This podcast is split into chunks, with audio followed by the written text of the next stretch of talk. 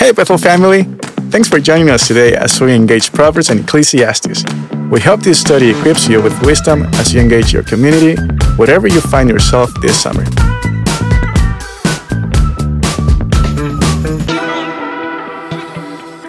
Hello, Bethel Kin. This is Brian Ruby, and I'm excited to be with you today as we spotlight Ecclesiastes chapter 2, 1 through 11, and the million dollar question what happened to Solomon's GPS? With hundreds of acronyms floating around, most of you will recognize this one. We've used it on vacations, biking, yard sales, or like me on my early morning runs. The U.S. launched, launched, its first global positioning system satellite in 1978, forever changing how we get from point A to point B. In 1,000 feet, turn left onto Keene Road. No more fold out maps and handwritten directions and someone pleading with you to please stop at the next gas station and ask for directions. Men, you know who you are. But with any technology, often common sense goes right out the window, right? Like tourists in Australia who drove their rental car into the Pacific Ocean because the GPS told us we could drive down there.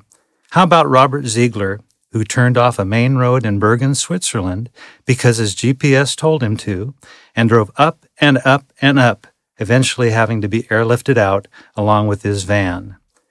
He says, I kept hoping each little turn would get me back to the main road, and, and in the end, it told me to turn around. But, of course, I couldn't by then.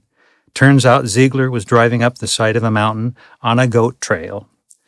Did it not once occur to these chagrin drivers that possibly their GPS was faulty? To look around at their surroundings and come to a screeching stop? Whoa, this is not right.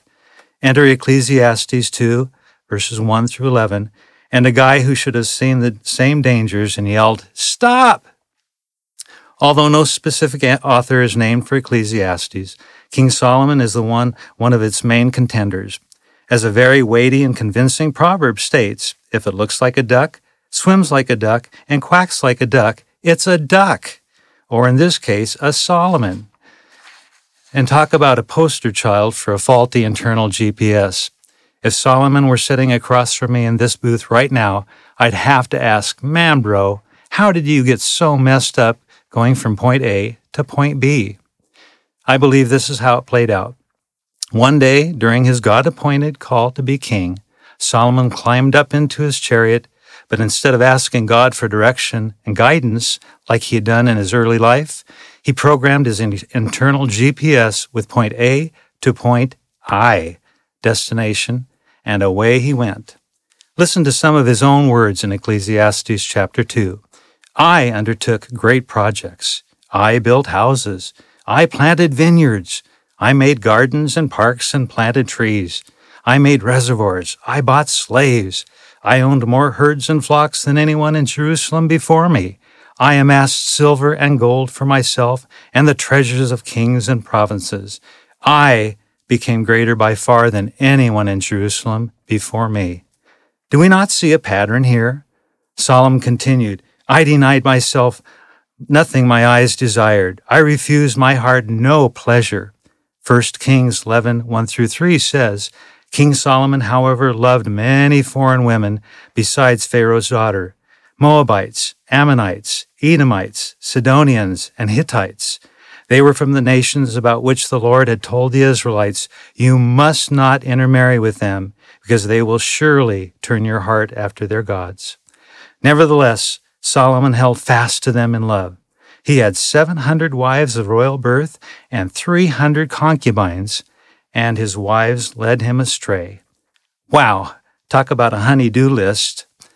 Solomon got so lost in I, so turned around by pride, so stuck in the quagmire of self that later in his life he turned around and did exactly what the Lord had told him not to do, and had led him astray. Looking back over his life, he confesses in verse 11, Yet when I surveyed all that my hands had done and what I had toiled to achieve, everything was meaningless, a chasing after the wind. Nothing was gained under the sun. Why?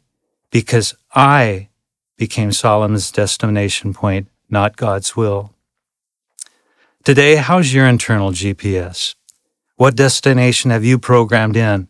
And is it leading you to a fruitful and God led life or up the side of a mountain on a goat trail? Lord, it's so easy to look at Solomon from the outside in and see his mistakes, the dangerous side roads he ventured down, the warning signs left unheeded. But we are cut from the same cloth with the same imperfections, the same fleshly desires pulling us toward the I will, I made, I accomplished destination.